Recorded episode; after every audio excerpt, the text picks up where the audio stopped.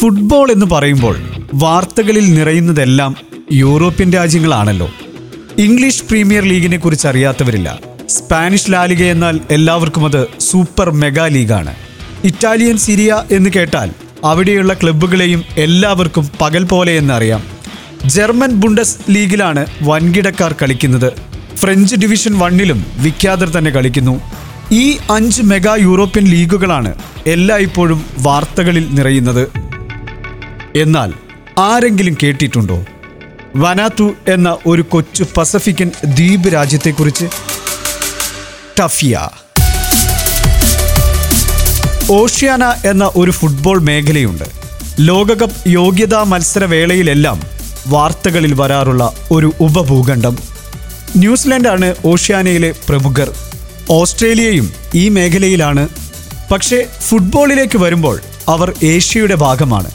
ലോകകപ്പ് യോഗ്യതാ മത്സരങ്ങൾ വരുമ്പോൾ നമ്മൾ കേൾക്കുന്ന പേരാണ് വനാത്തു പസഫിക് മഹാസമുദ്രത്തിലെ ദ്വീപ്. ദീർഘകാലം സ്പെയിനിന്റെ കോളനിയായിരുന്നു വനാത്തു പിന്നീട് ഫ്രാൻസും ബ്രിട്ടനും അവിടെ എത്തി. ആയിരത്തി തൊള്ളായിരത്തി എൺപതിലാണ് വനാത്തു സ്വതന്ത്ര രാജ്യമായി മാറിയത്. ഇവിടത്തെ എല്ലാവരുടെയും ഇഷ്ടവിനോദം കാൽപന്ത് കളിയാണ്. കാൽപന്ത് കളി മാത്രമാണ് വനാത്തുവിലുള്ളത് വളരെ ആവേശകരമായ രീതിയിൽ അവിടെ ഫുട്ബോൾ ലീഗ് നടക്കുന്നുണ്ട്. രാജ്യത്തെ പ്രധാന ഫുട്ബോൾ ക്ലബ്ബായ ടഫിയ എഫ് സി ആയിരത്തി തൊള്ളായിരത്തി തൊണ്ണൂറ്റി നാല് മുതൽ രണ്ടായിരത്തി ഒൻപത് വരെ ഈ ലീഗിലെ ഒന്നാം സ്ഥാനക്കാർ. ലോകത്തിൽ ഒരു ക്ലബിനും അവകാശപ്പെടാനില്ലാത്ത നേട്ടം. വലിയ താരങ്ങളൊന്നുമില്ല ടഫിയ സംഘത്തിൽ. പക്ഷേ എല്ലാവരും യൂറോപ്യൻ സോക്കർ ബന്ധമുള്ളവർ. ആദ്യകാലം മുതൽ തന്നെ യൂറോപ്യൻ കോളനി ആയതിനാൽ ആ വൻകരക്കാരുമായാണ് നാട്ടുകാർക്ക് ബന്ധം. അതിനാൽ ലയണൽ മെസ്സിയും ക്രിസ്ത്യാനോ റൊണാൾഡോയുമെല്ലാം തന്നെ അവരുടെ ഇഷ്ടതാരങ്ങൾ. ഒ എഫ് സി നാഷൻസ് കപ്പിൽ പലതവണ ഗംഭീര പ്രകടനം നടത്തിയിട്ടുണ്ട് വനാത്തു രണ്ടായിരം രണ്ടായിരത്തി രണ്ട് വർഷങ്ങളിൽ നാലാം സ്ഥാനം നേടി. മേഖലയിലെ ഏറ്റവും വലിയ ഫുട്ബോൾ ശക്തികളിൽ ഒരാളായ ന്യൂസിലൻഡിനെ രണ്ടായിരത്തി നാലിലെ ഒഷ്യാന നേഷൻസ് കപ്പിൽ നാല് രണ്ടിന് തകർത്ത റെക്കോർഡും ടീമിനുണ്ട്.